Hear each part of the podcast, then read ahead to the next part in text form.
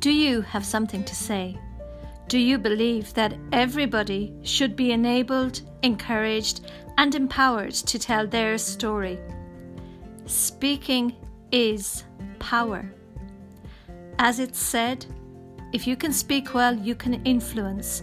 And if you can influence, you can change lives, your own and others. Welcome to the Let's Stand podcast, speaking up about speaking out. My name is Siobhan Fitzgerald, and it's a pleasure to connect with you today.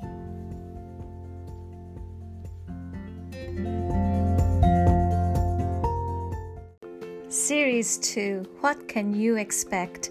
Well, in Series 2, I'm going to explore 21st century skills and change making skills of creativity, empathy, leadership, teamwork, well being, and innovation in education and life beyond education, and how these vital, life enhancing skills link and intersect with communication and speaking skills. When I think about the skill and concept of creativity in connection with schooling and education, I can't help but think about my inspiration and role model, Sir Ken Robinson. In this episode, we're going to have a listen to Sir Ken Robinson's TED Talk, the most watched TED Talk of all time. Do schools kill creativity? I hope you enjoy it as much as I've done. I first came across Sir Ken Robinson's TED Talk, How Schools Kill Creativity, in 2012 just as I was taking over the position of principal in a primary school.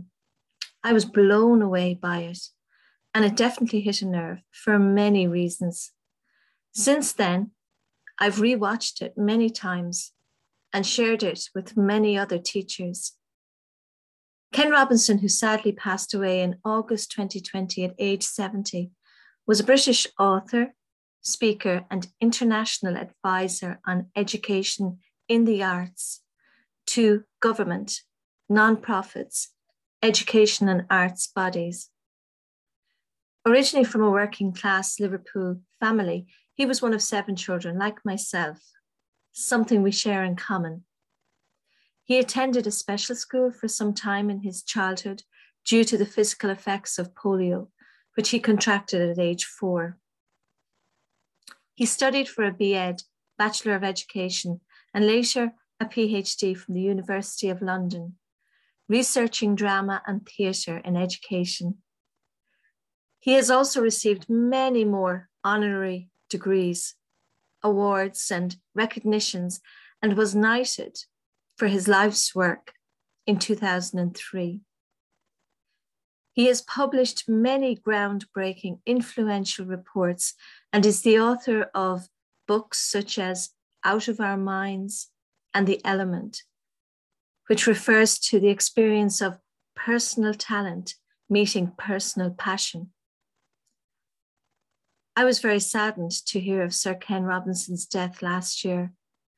I've listened to and been inspired by all of his talks that I can access and many of his interviews. I love his conversational style of speaking and delivering which is so appropriate for the important messages he shares.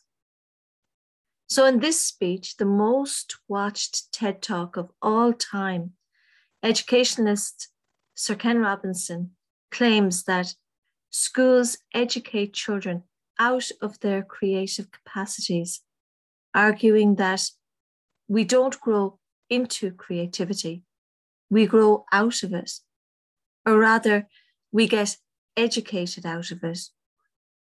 Defining creativity as the process of having original ideas that have value, Robinson asserts that creativity is as important as literacy, and we should afford it the same status. So, have a listen to this TED Talk, the most watched TED Talk of all time, and see what you think Good morning. How are you? It's been great, hasn't it? It's been, I've been blown away by the whole thing. In fact, I'm leaving. uh, um, there have been three themes, haven't there, running through the conference, um, which are re- relevant to what I want to talk about. One is the extraordinary evidence of human creativity in all of the presentations that we've had and, and in all the people here. Uh, just the, you know, the variety of it and the range of it. Uh, the second is that it's put us in a place where we have no idea what's going to happen uh, in terms of the future. No idea how this may play out. Uh, I have an interest in education. Uh, actually, what I find is everybody has an interest in education, don't you? I find this very interesting. If you're at a dinner party and you say you work in education, actually, you're not often at dinner parties, frankly, if, uh, if you work in education, you're not asked, you know, and, uh, and you're never asked back, curiously. That's uh, it strikes me. Uh, but if you are, and you say to somebody, uh, know, they say, what do you do? And you say, you work in education, you can see the blood run from their face. They think, oh my God, you know, why me? my one night out all week. Um, but if you ask people about their education, they pin you to the wall. Because it's one of those things that goes deep with people. Am I right? Like religion and money uh, and other things. So um, I have a big interest in education, and I think we all do. Uh, we have a huge vested interest in it, partly because it's education that's meant to take us into this future that we can't grasp. If you think of it, children starting school this year will be retiring in 2065. Nobody has a clue despite all the expertise that's been on parade for the past four days, what the world will look like in five years' time. And yet we're meant to be educating them for it. So the unpredictability, I think, is extraordinary. And the third part of this is that we've all agreed, nonetheless, on the really um, extraordinary capacities that children have, their capacities for innovation. I mean, Serena last night was a marvel, wasn't she? Just seeing what she could do. And she's exceptional, but I think she's not um, so to speak, exceptional in the whole of, of childhood. What you have there is a person of extraordinary dedication who found a talent. And my contention is all kids have tremendous talents, and we squander them pretty ruthlessly. Um, so I want to talk about education, and I want to talk about creativity. My contention is that creativity now is as important in education as literacy, and we should treat it with the same status. Thank you.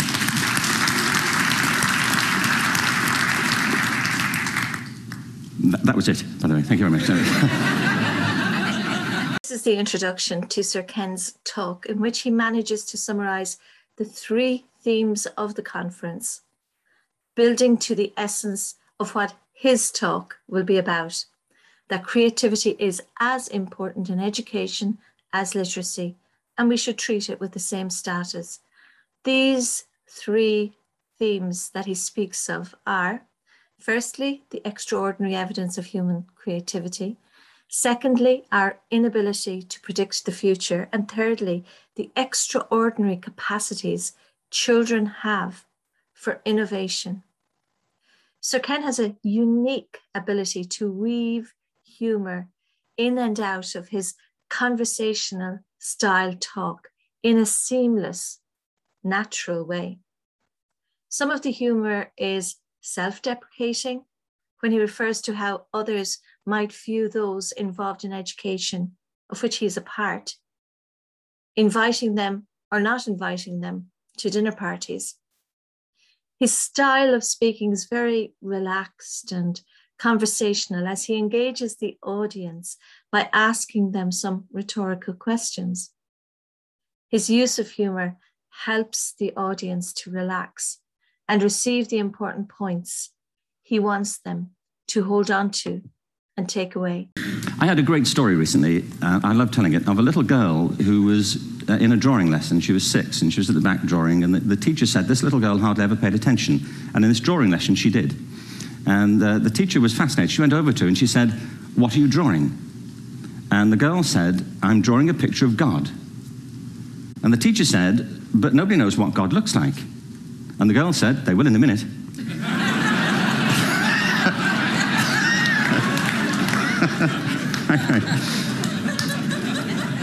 when, when my son was four in England, actually, he was four everywhere, to be honest. I mean, if we're being strict about it, wherever he went, he was four that year. But he was in the Nativity play. Do you remember the story? No, it's big. It's a big story. Mel Gibson did the sequel. You may have seen it. I don't it was Nativity 2. But um, James got the part of Joseph, which we were thrilled about. We consider this to be one of the lead parts. Uh, we had the place crammed full of agents and T-shirts. You know, James Robinson is Joseph. Uh, we had. He didn't have to speak, but do you know the bit where the three kings come in? Now they come in bearing gifts and they, they bring gold, frankincense, and myrrh. This really happened. We're sitting there and they, I think, just went out of sequence. Because we talked to the little boy afterwards and said, you know, are you okay with that? And they said, yeah, why was that wrong? They just switched. I think that was it. Anyway, the three boys came in, little four-year-olds with tea towels on their heads, and they put these boxes down. The first boy said, I bring you gold. And the second boy said, I bring you myrrh. And the third boy said, Frank sent this.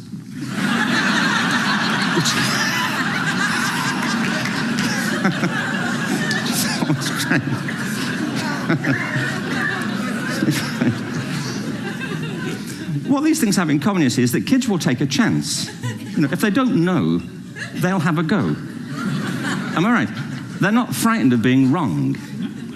Now, I don't mean to say that being wrong is the same thing as being creative. What we do know is if you're not prepared to be wrong, you'll never come up with anything original. If you're not prepared to be wrong. And by the time they get to be adults, most kids have lost that capacity. Uh, they have become frightened of being wrong. And we run our companies this, by the way. We stigmatize mistakes. And we're now running national education systems where mistakes are the worst thing you can make. And the result is that we are educating people out of their creative capacities.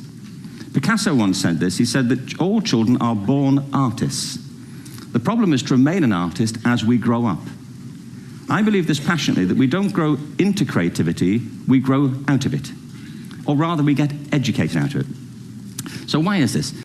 Here we hear some personal stories from Ken's own life about his son and a girl he observed drawing a picture of God. Personal stories are brilliant. They connect deeply with an audience. It's said that what's most personal is most universal. It's also said that facts tell, but stories sell. They sell an idea, they sell an important point. His use of humor again, his quick humor in these stories, is keeping the audience engaged and really enjoying his speech. He even has a laugh along with the audience. I believe that humor also serves to break down people's defenses and open them up to receive new ideas. And in the context of the audience, important points the speaker wants them to take away, such as in this case, the importance of making mistakes and being prepared to be wrong, and how important that is in creativity. Uh, I lived in Stratford on Avon uh, until about five years ago. In fact, we moved from Stratford to Los Angeles. So you can imagine what a seamless transition, you know, this was from LA. Actually, we lived in a place called Snitterfield, uh, just outside Stratford, which is where Shakespeare's father was born. Are you struck by a new thought? I was. You don't think of Shakespeare having a father, do you? Do you? Because you don't think of Shakespeare being a child. Do you? Shakespeare being seven. I never thought of it. I mean, he was seven at some point. He was in somebody's English class, wasn't he? Do you understand? really? How annoying would that be? You know?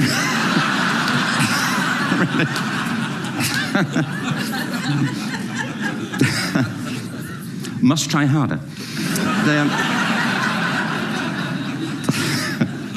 being sent to bed by his dad to Shakespeare. Go to bed now, you know, to William Shakespeare, you know, and put the pencil down, you know, and stop speaking like that. You know, it's it's it's confusing everybody.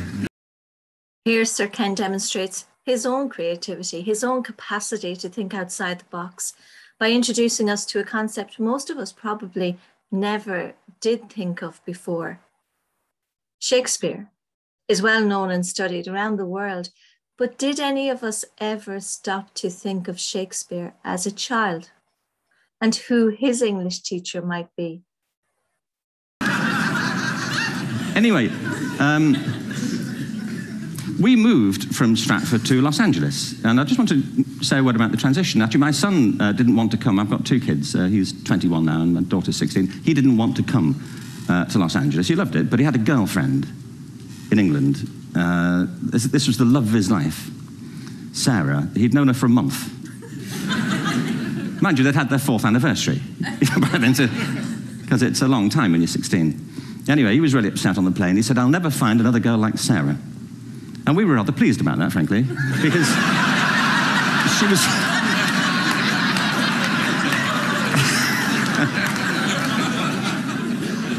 she, was she was the main reason we were leaving the country. But, uh,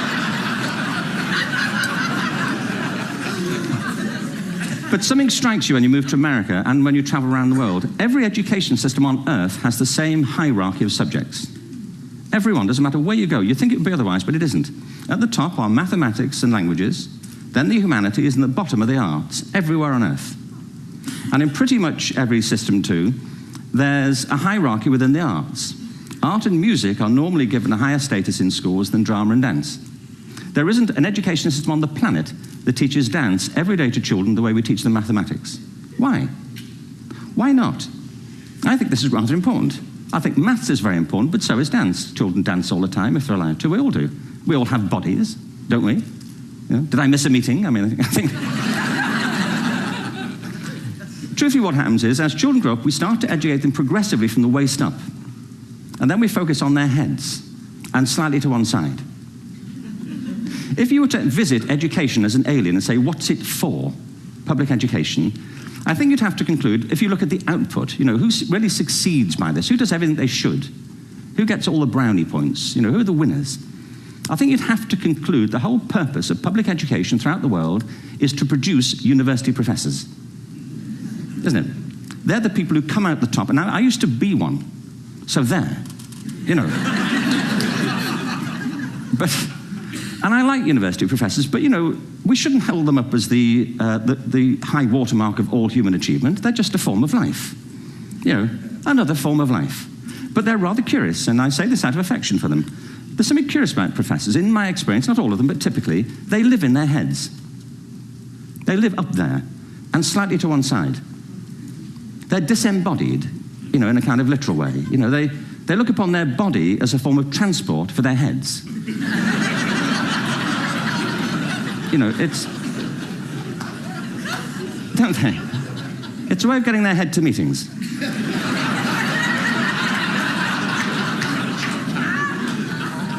if you want real evidence of out of body experiences, by the way, get yourself along to a residential conference for senior academics and pop into the discotheque on the final night. and there you will see it grown men and women writhing uncontrollably off the beat wait until it ends so they can go and write a paper about it.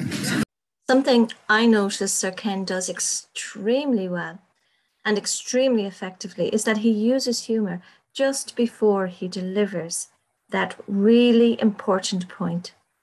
Remember, the impact of humor on us is that it opens us up. It's as if then we're ready and open to receive the important points. While he obviously has the audience in the palm of his hands, laughing along with them, even, he is simultaneously delivering and hitting home really important points about education, strong points, such as how education systems across the world have the same hierarchy of subjects, and also challenging with a provocative and poignant question why don't we teach dance every day? All children have a body. Why are we most often only teaching from the shoulders up? Our education system is predicated on the idea of academic ability. And there's a reason. The whole system was invented around the world. There were no public systems of education really before the 19th century. They all came into being to meet the needs of industrialism. So the hierarchy is rooted on two ideas. Number one, that the, the most useful subjects for work are at the top. So you were probably steered benignly away from things at school when you were a kid, things you liked, on the ground you would never get a job doing that. Is that right? Don't do music, you're not going to be a musician. Don't do art, you won't be an artist. Uh, benign advice, now profoundly mistaken. The whole world is engulfed in a revolution. And the second is academic ability, which has really come to dominate our view of intelligence because the universities designed the system in their image. If you think of it, the whole system of public education around the world is a protracted process of university entrance.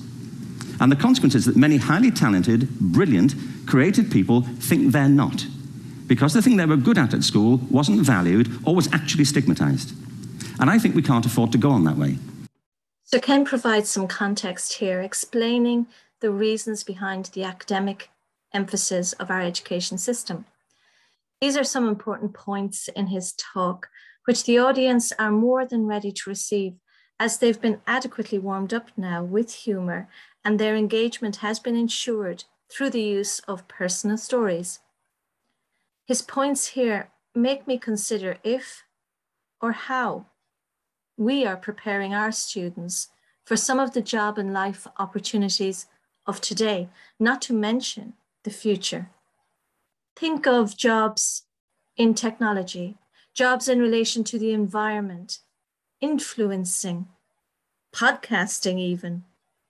Of great concern to me as a teacher is that we may not be playing to our students' strengths and developing those strengths.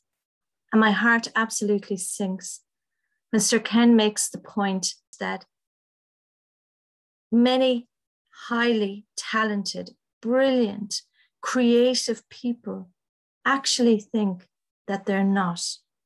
Because the thing that they were good at at school wasn't valued or was actually stigmatized. This is wrong and is surely not what education should be about. In the next 30 years, according to UNESCO, more people worldwide will be graduating through education than since the beginning of history. More people. And it's the combination of all the things we've talked about technology and its transformation effect on work, and demography and the huge explosion in population. Suddenly, degrees aren't worth anything. Isn't that true? When I was a student, if you had a degree, you had a job. If you didn't have a job, it's because you didn't want one. And I didn't want one, frankly. So, um, but now, kids without, with degrees are often heading home uh, to carry on playing video games because you need an MA, where the previous job required a BA, and now you need a PhD for the other. It's a process of academic inflation, and it indicates the whole structure of education is shifting beneath our feet. We need to radically rethink our view of intelligence. Some of what he mentions here, remembering that this TED Talk was actually delivered back in 2006, one would have to say some of what he mentions here has come to pass. In relation to academic inflation, more people are indeed getting degrees today, and not just a bachelor's degree, but a master's and a PhD. And what does all of this mean? This is of particular interest and concern to me at the moment, as my eldest child has just started on her university path. We know three things about intelligence. One, it's diverse. We think about the world in all the ways that we experience it. We think visually, we think in sound, we think kinesthetically, uh, we think in abstract terms, we think in movement. Secondly, intelligence is dynamic. If you look at the interactions of a human brain, as we heard yesterday from a number of presentations, Intelligence is wonderfully interactive. The brain isn't divided into compartments. In fact, creativity, which I define as the process of having original ideas that have value, more often than not comes about through the interaction of different disciplinary ways of seeing things. The brain is intentionally, by the way, there's a shaft of nerves that joins the two halves of the brain called the corpus callosum. It's thicker in women. Following on from Helen yesterday, I think this is pro probably why women are better at multitasking because you are. Aren't you? There's a raft of research, but I know it from my personal life. If my wife is cooking a meal at home, which is not often, thankfully, but you know, if she's doing, she's, no, she's good at some things. But if she's cooking, you know, she's dealing with people on the phone, she's talking to the kids, she's painting the ceiling, you know, she's doing open heart surgery over here. If I'm cooking, the door is shut, the kids are out, The phone's on the hook. If she comes in, I get annoyed. I say, Terry, please, I'm trying to fry an egg in here. You know, give, me, give, give me a break. Actually, there was, a, do you know that old philosophical thing? If a tree falls in a, in a forest and nobody hears it, did it happen? Remember that old chestnut?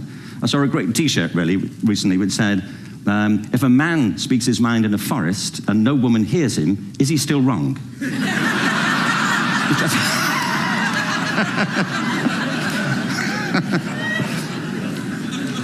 and the third thing about intelligence is it's distinct. I, am doing a new book at the moment called Epiphany, which is uh, based on a series of interviews with people about how they discovered their talent. I'm fascinated by how people got to be there. Uh, it's really prompted by a conversation I had with a wonderful woman who may, most people have never heard of. She's called Gillian Lynne. Have you heard of her? Some have. She's a choreographer, and everybody knows her work. She did Cats and Phantom of the Opera. She's wonderful. I used to be on the board of the Royal Ballet in England, as you can see. Making great use of triads, groups of three, a rhetorical device that many speakers make great use of, Sir Ken explains three features of intelligence that it is diverse, dynamic, and distinct. An alliteration. Although you'd hardly notice it because of all the speech between those three words diverse, dynamic, and distinct. But this choice of descriptors by the speaker, beginning with the same letter, may have been intentional because it can help the speaker remember them and keep them on track, even when they're delivering humor and going off point slightly. And I do believe this was probably intentionally chosen for that reason. Anyway, Jill and I had lunch one day. I said, How'd you get to be a dancer? And she said it was interesting. When she was at school, she was really hopeless. And the school in the 30s wrote to her parents and said, We think Gillian has a learning disorder. She couldn't concentrate, she was fidgeting. I think now they'd say she had ADHD. Wouldn't you? But this was the 1930s, and ADHD hadn't been invented, you know, at this point, so it wasn't an available condition. You know, people, people, people weren't aware they could have that. Anyway, she sent, went to see this, um, this specialist so this oak paneled room, and, and she was there with, uh, with her mother, and she was led and sat on this uh, chair at the end, and she sat on her hands for 20 minutes while this man talked to her mother about all the problems Gillian was having at school. And at the end of it, um, because she was disturbing people, her homework was always late and so on, little kid of eight, in the end, uh, the, uh, the doctor went and sat next to Gillian and said, Gillian, I've listened to all these things that your mother's told me. I need to speak to her privately. So she said, he, he said, wait here, we'll be back. We won't be very long. And, and, uh, and they went and left her. But as they went out of the room, he turned on the radio that was sitting on his desk. And when they got out of the room, he said to her mother, just stand and watch her. And um, the minute they left the room, she said she was on her feet, moving to the music. And they watched for a few minutes, and he turned to her mother, and he said, you know, Mrs. Lynne, Gillian isn't sick, she's a dancer. Take her to a dance school. I said, what happened? Said, she did. I can't tell you how wonderful it was. We walked in this room, and it was full of people like me people who couldn't sit still, people who had to move to think, who had to move to think. They did ballet, they did tap, they did jazz, they did modern, they did contemporary. She was eventually auditioned for the Royal Ballet School. She became a soloist. She had a wonderful career at the Royal Ballet. She eventually graduated from the Royal Ballet School, found, found her own company, the Gillian Dance Company, met Andrew Lloyd Webber. She's been responsible for some of the most successful musical theatre productions in history. She's given pleasure to millions, and she's a multimillionaire. Somebody else might have put her on medication and told her to calm down. Here we have the use of story again. The purpose of story this time is to inspire the audience, a powerful and inspiring story about Gillian Lynne, the dancer, the choreographer. Group of three again, we hear here three short sentences to emphasize and reinforce a point. For example, ADHD hadn't been invented at this point. It wasn't an available condition. People weren't aware they could have that. Hearing the story of Gillian Lynne again reminds me of another story I heard when I lived in Japan in the 1990s. I heard the story of a Japanese boy named Jiro who was born in 1925. Jiro loved sushi and wanted to make the best sushi possible. He started working at a local restaurant from the age of seven, imagine seven, before moving to Tokyo to study as an apprentice. And bam, Jiro found his passion, his life's purpose, and he made a livelihood of it. He became a qualified sushi chef in 1951 and in 1965 opened his own restaurant. Jiro's restaurant, Sukiya Bashi, in Tokyo, was the first sushi restaurant in the world to receive three stars from the Michelin Guide and has served presidents and dignitaries from across the world. Regarded by his contemporaries as the greatest living sushi craftsman, Jiro is credited with simple but innovative methods used in modern sushi preparation. Before cooking an octopus, for example, he would massage it for 30 minutes. One of the hardest reservations you'll ever find is to get a seat, to reserve a seat at Jiro's sushi counter. Barack Obama said Jiro's sushi was the best sushi he ever had in his life.